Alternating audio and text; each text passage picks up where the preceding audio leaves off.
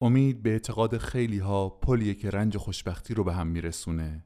بعضی ها هم فکر می‌کنند که رنج و خوشبختی دو روی یه سکن و امید خود این سکه است و خوش به حال کسی که این سکه رو برده. برخی هم فکر می‌کنند که امید چیزی جز رنج نیست و زندگی چیزی نیست جز رنج به امید آمیخته و خوشبختی رو نمیشه خارج از چنین زندگی پیدا کرد. نه تنها ما بلکه جوامع ما هم ناگزیر از مواجهه با رنج و امیدند. خب بگذارید از خودم شروع کنم. ترانه‌ای که در ادامه میشنوید اولین راهکاری بود که برای رهایی از رنج هام پیدا کردم. خوشبینانه ترین شاید هم ساده انگارانه ترین فهم من از امید و خوشبختی. وای که از امروز غم فردا رو نخو عزیزم غصه دنیا رو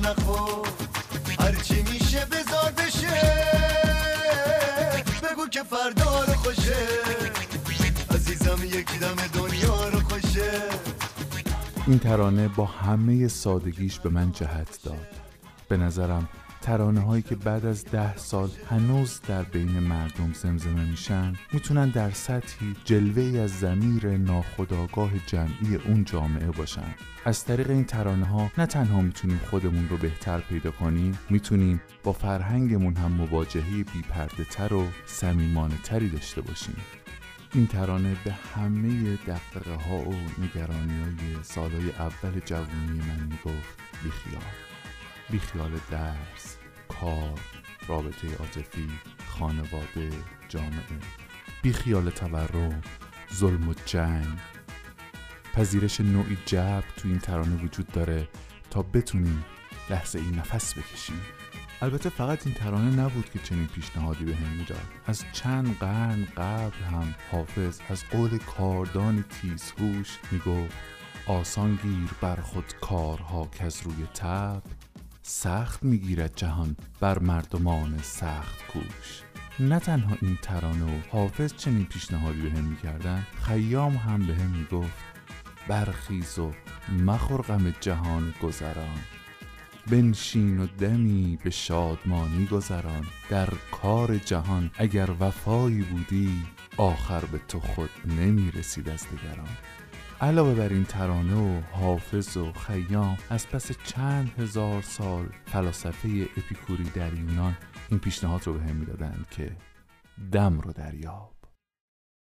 دوست داشتم به حرفشون گوش کنم اما هر قدر جلوتر رفتم دیدم بدون توانمندی های اقتصادی اجتماعی و فرهنگی هر قدر هم بخوای غم جهان رو نخوری آخر غم جهان تو رو می‌خوره مغزت رو روحت رو خراب می‌کنه. گاهی اوقات راهی که برای رهایی از قیل و قال دنیا و قصه هاش تو این دو روز دنیا به نظر می‌رسه دنیایی که زورمون نمی‌رسه تغییرش بدیم. رها کردن همه چیزه. یه جور دیوونگی که به سبک زندگی فلاسفه کلبی مسلک یونان باستان شبیه. به این ترانه گوش بدین. این ترانه خیلی خوب حال آدمی رو نشون میده که برای رسیدن به آرامش دست از تغییر پیرامونش کشیده.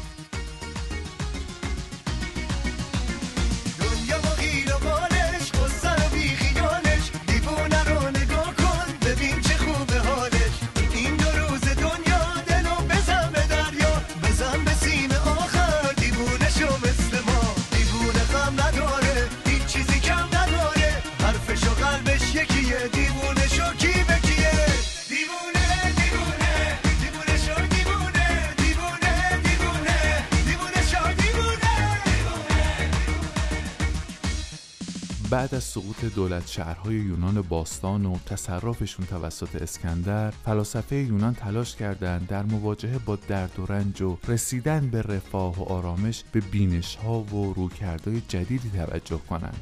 پاسخهایی که اونها دادن هنوز هم روشیه که خیلی از انسانها در مواجهه با بحرانها، واقعیتها و آینده اتخاذ می‌کنند. پاسخهایی که جلوه هایی ازشون رو توی ترانه های بالا و شاید زندگی من دیدید. اما سوال اینه که برای من و شاید ما در دنیای امروزمون با بحرانهای فزاینده و همگیر جهانی چه پاسخی می‌تونه وجود داشته باشه تا رهایی آرامش و امید رو تجربه کنیم؟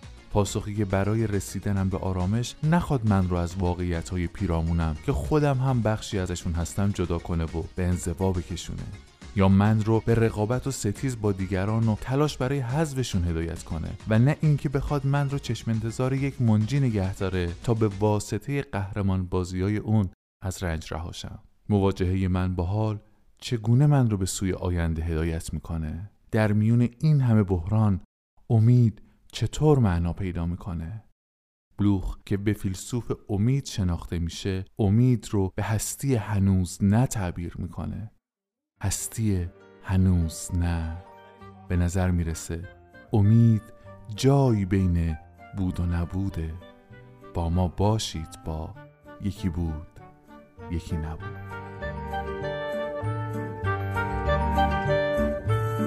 یکی بود یکی نبود زیر گنبد کبود. روبروی بچه ها قصه گو نشسته بود.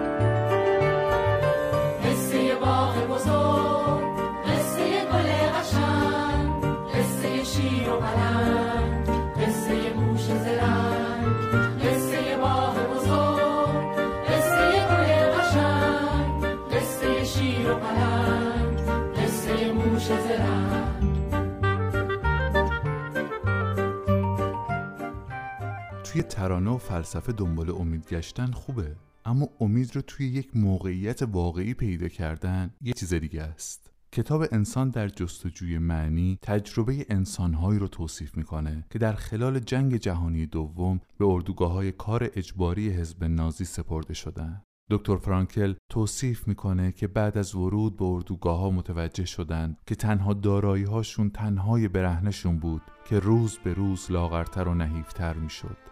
میبایست ساعات طولانی با لباسی حداقلی و در ازای غذای بسیار کم در هوای سرد کارهای شاق انجام می‌دادند. افرادی که از لحاظ جسمی ضعیف می شدند به کوره های آدم سوزی سپرده می شدند و چه بسا وقتی نبود دوستی توجهشون را جلب می کرد چشم به دود دودکش های کوره های آدم سوزی تو کارخونه مجاور می دوختند و با دودی که احتمالاً برخواسته از پیکر دوستشون بود خدافزی می کردند. فرانکل توضیح میده که چقدر دقیق نشونه های مرگ براشون قابل شناخت بود اگه کسی صبح برای رژه نمی رفت یا دیگه غذا نمی خورد یا سیگارهاش رو یک جا می کشید نشونه هایی بود که دیگه به آخر خط رسیده اینها بخش کوچیکی از توصیفی که دکتر فرانکل از اردوگاه های کار اجباری می‌کنه. توصیفی از یک ناامیدی اجتماعی. امید هم اگه گهگاه دیده می‌شد چندان واقعی نبود. زندانیان گاهی از غذاهایی که دوست داشتن حرف می زدند که در نهایت به حسرتشون اضافه می کرد چون در واقع باید با یک ملاقه سوپ رقیق و یک تکه نون به عنوان جیره غذاییشون کنار می اومدند. صحبت از پایان زود هنگام جنگ هم اگرچه به نظر جالب می اومد ولی در نهایت به ناامیدی منتج می شد و مناسک خلاقانه مذهبی هم التیامی موقت برای ادعی بود. دکتر فرانکل توی روز بسیار سخت اردوگاه از اینکه تمام زندگیش تلاشی برای کاهش رنجاش شده رنج می برد ناگهان خیالی به ذهنش رسید. خودش رو روی سکوی اتاقی روشن و گرم سخنرانی دید.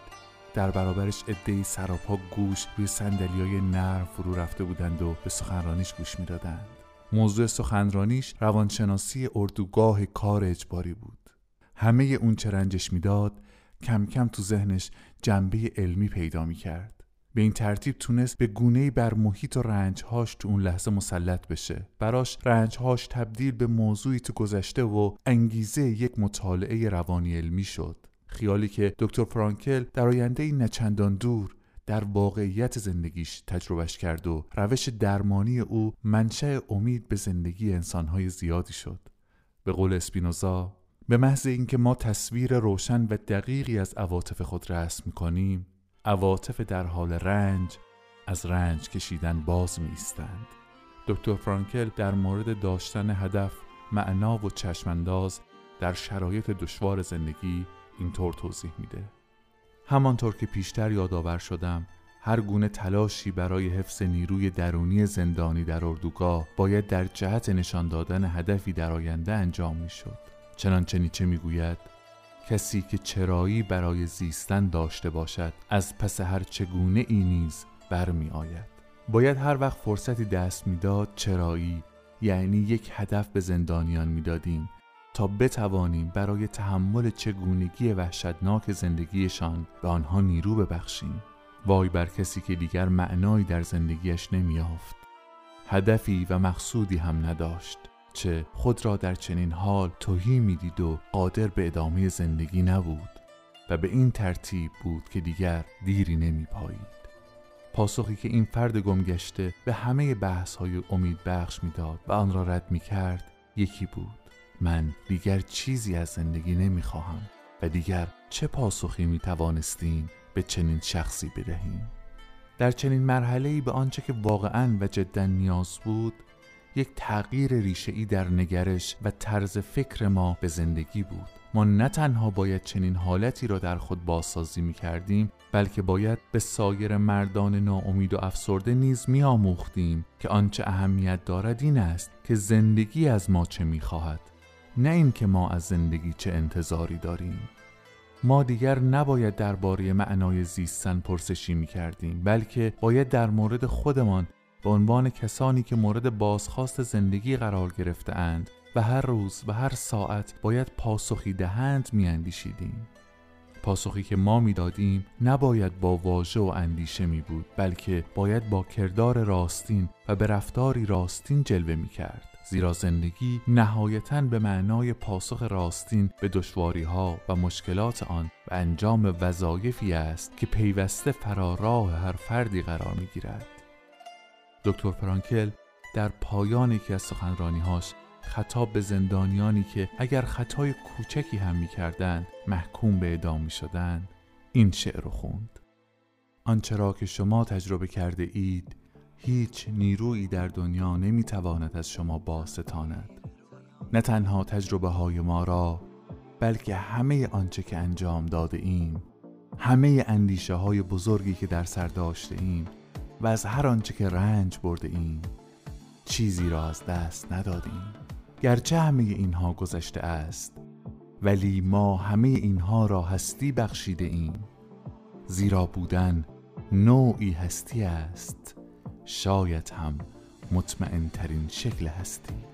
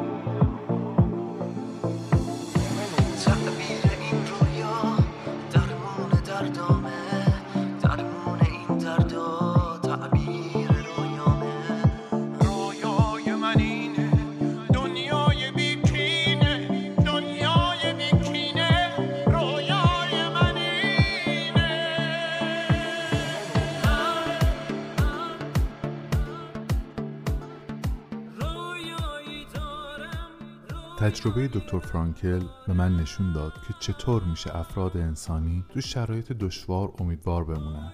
اما فراتر از سطح فردی تو دنیا تجارب خوبی از ایجاد آگاهانه امید اجتماعی شکل گرفته که من در ادامه به یکی از تجارب عبدالبها در این زمینه می‌پردازم. اهمیت تجربه عبدالبها برای من به خاطر اینه که در بحبوحه جنگ جهانی اول قدمهای معناداری برای صلح جهانی و ایجاد یک جامعه بین المللی برداشت.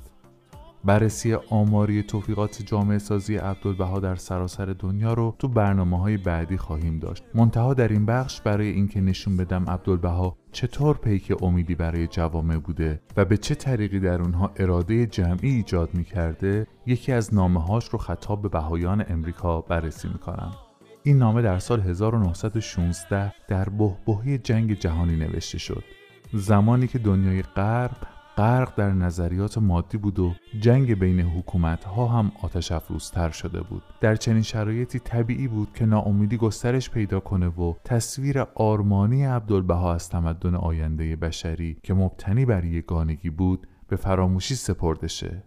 من المانهای امید بخش در این نامه رو به عنوان ستاره امید عبدالبها معرفی می‌کنم این ستاره پنج پر شعاهای نورانی داره که هر کدوم از این پره ها یکی از المانهای امیدی هن که عبدالبها در این نامه بیان می‌کنه. این پنج پرتو نورانی ستاره امید عبدالبها در این نامه عبارتند از اول ایجاد چشمانداز.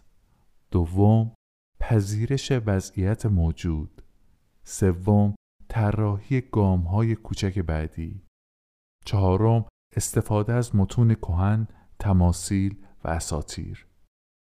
پنجم قوای معنوی یا روحانی به عنوان نیروی محرکه افراد و جوامع. ازتون دعوت می‌کنم در ادامه این نامه رو از این منظر بررسی کنیم. نخست چشمانداز. ارنست بلوخ فیلسوف معاصر آلمانی که تجربه زندگی در دوران دو جنگ جهانی رو داشت جمله معروفی داره که میگه اندوهناک ترین خسران فقدان امنیت نیست بلکه از دست دادن توان خیال است که چیزها می‌توانند تغییر کنند. تو کتاب اصل امید توضیح میده که غمانگیزترین شکل از دست رفتن از دست رفتن توانایی تصور شرایط بدیله. بلوغ اشاره می‌کنه که در دنیای معاصر که همه چیز به سمت عینی شدن و مادهگرایی داره سوق پیدا می‌کنه جهان ما داره جای وحشتناکی برای زندگی میشه. داشتن اوتوپیا به ما کمک می‌کنه تا بتونیم از این دوران پرچالش جهانمون گذر کنیم. اونطور که از مطالعه سخنرانی ها و نامه های عبدالبها میشه فهمید عبدالبها توانمندی خارق‌العاده‌ای در ایجاد چشماندازهای جدید به سمت وحدت داشته. عبدالبها در دو سفری که به امریکا داشت تونست چشماندازی از آینده تمدن جهان که مبتنی بر صلح، وحدت، همبستگی و مشارکت بود برای مردم ترسیم کنه و برای حرکت به این سمت خط بطلانی بر انواع تعصبات کشید. اگرچه نامه ای که در این بخش بررسی می‌کنیم بعد از بازگشت عبدالبها از غرب نوشته شده اما در این نامه هم اشاره گذرا اما دقیق به چشماندازی که مد نظرش می‌کنه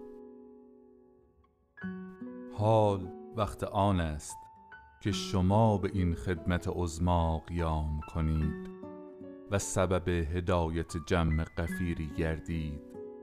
تا به این سبب انوار صلح و سلام جمیع آفاق را روشن و منور نماید و عالم انسانی راحت و آسایش یابد.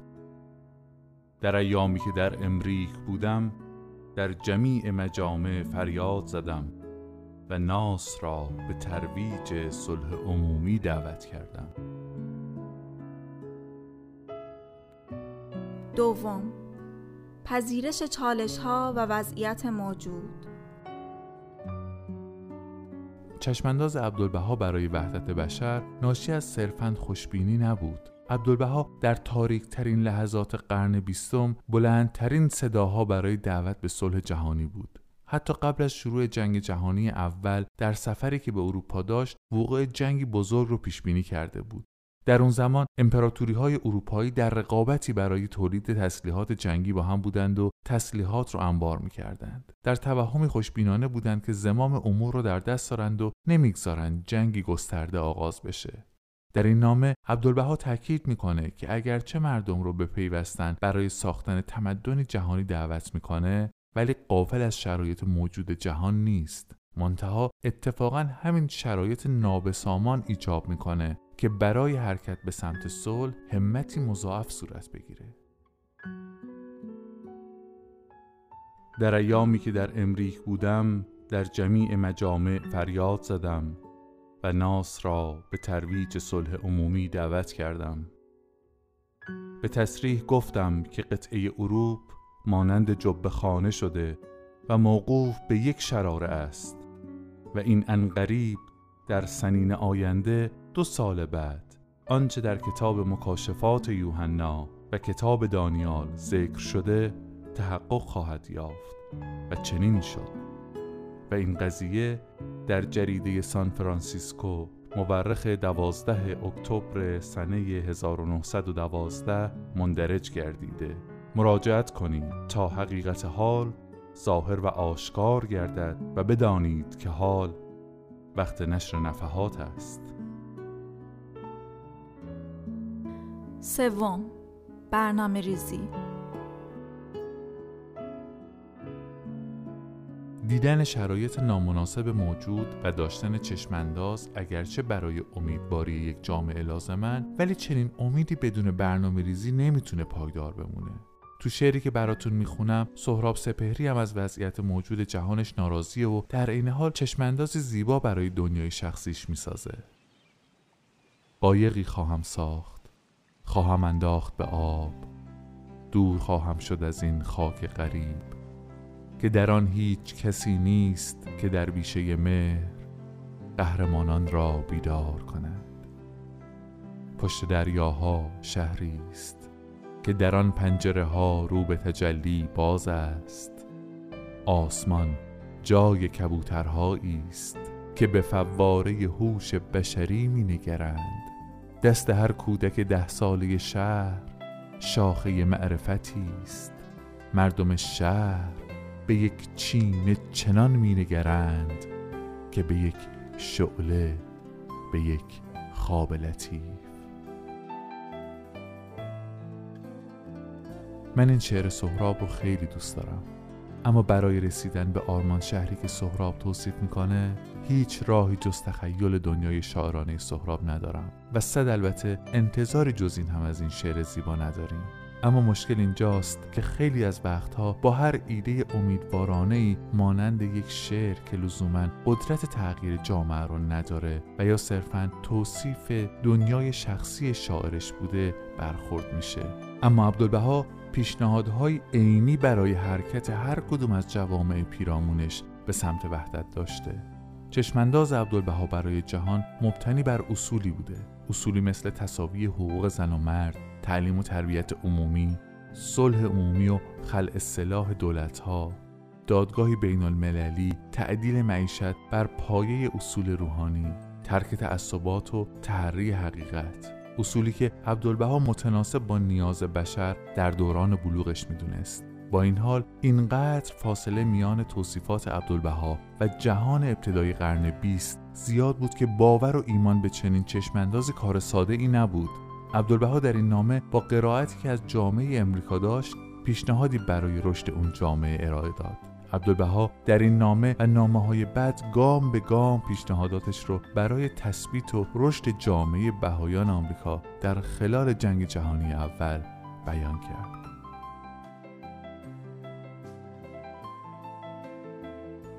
چهارم. متون کهن، تمثیلات و استعارات.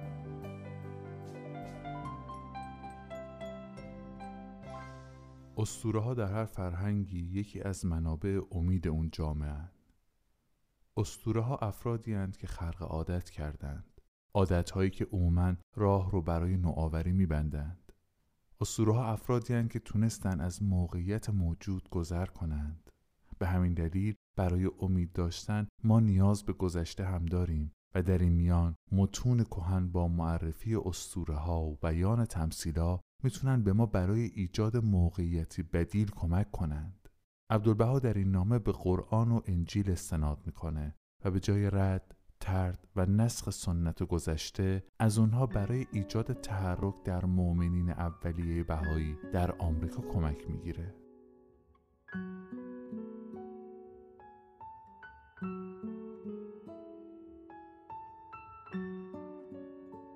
زیرا الان آن ایالات شبیه جسم مرده است تا نفحه حیات در آن بدمند و جان آسمانی به آنان بخشند.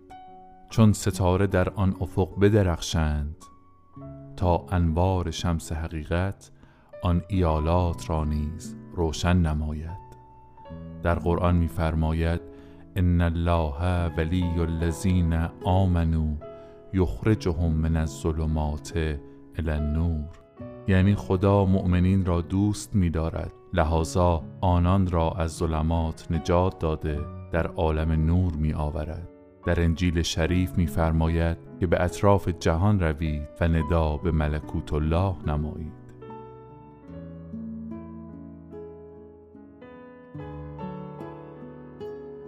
پنجم قوای معنوی یا روحانی به عنوان نیروی محرکه افراد و جوامع. از کاوش در نامه عبدالبها اینطور می‌فهمم که علاوه بر ساختن چشمانداز قرائت و پذیرش موقعیت موجود برنامه ریزی و طراحی نقشه از این وضعیت به سوی چشمانداز کمک گرفتن از متون کهن برای به حرکت درآوردن افراد تاباندن نور امید در قلب و ذهن انسانها یک عامل دیگه هم بسیار مهم بوده. بانیان صلح در نظر عبدالبها برای منافع مالیشون اقدامات اجتماعی و مدنی نمی کردند بلکه عموما چنین انسانهایی چنان نیروی محرکی قوی داشتند که زندگیشون رو وقف صلح می کردند تو این نامه می بینیم که عبدالبها چقدر سعی داشته تا حقیقتی معنوی رو در قلب این بانیان صلح روشن کنه. موتور محرکی این افراد نمی‌تونست شهرت، مقام، پول، رقابت و منفعت طلبی باشه. چنین افرادی نیاز به یک نیروی معنوی درونی داشتند که در سختترین شرایط هم به حرکت آگاهانشون به سمت صلح ادامه بدند. چنین نگاهی در جای جای نامه وجود داره.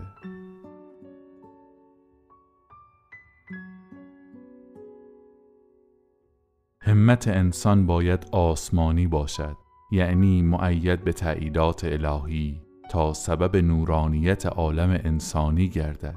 ای ابنا و بنات ملکوت شب و روز جز یاد یاران و دعای خیر در حق ایشان و طلب تایید از ملکوت الهی و رجای تأثیر نفسات روح القدس مشغولیتی ندارم. از الطاف حضرت خفی الالطاف امیدوارم که یاران الهی در چنین زمانی سبب نورانیت قلوب انسانی گردند و نفحه حیاتی به ارواح بدمند که نتایج حمیده اش الالعبد سبب شرف و منقبت عالم انسانی گردد.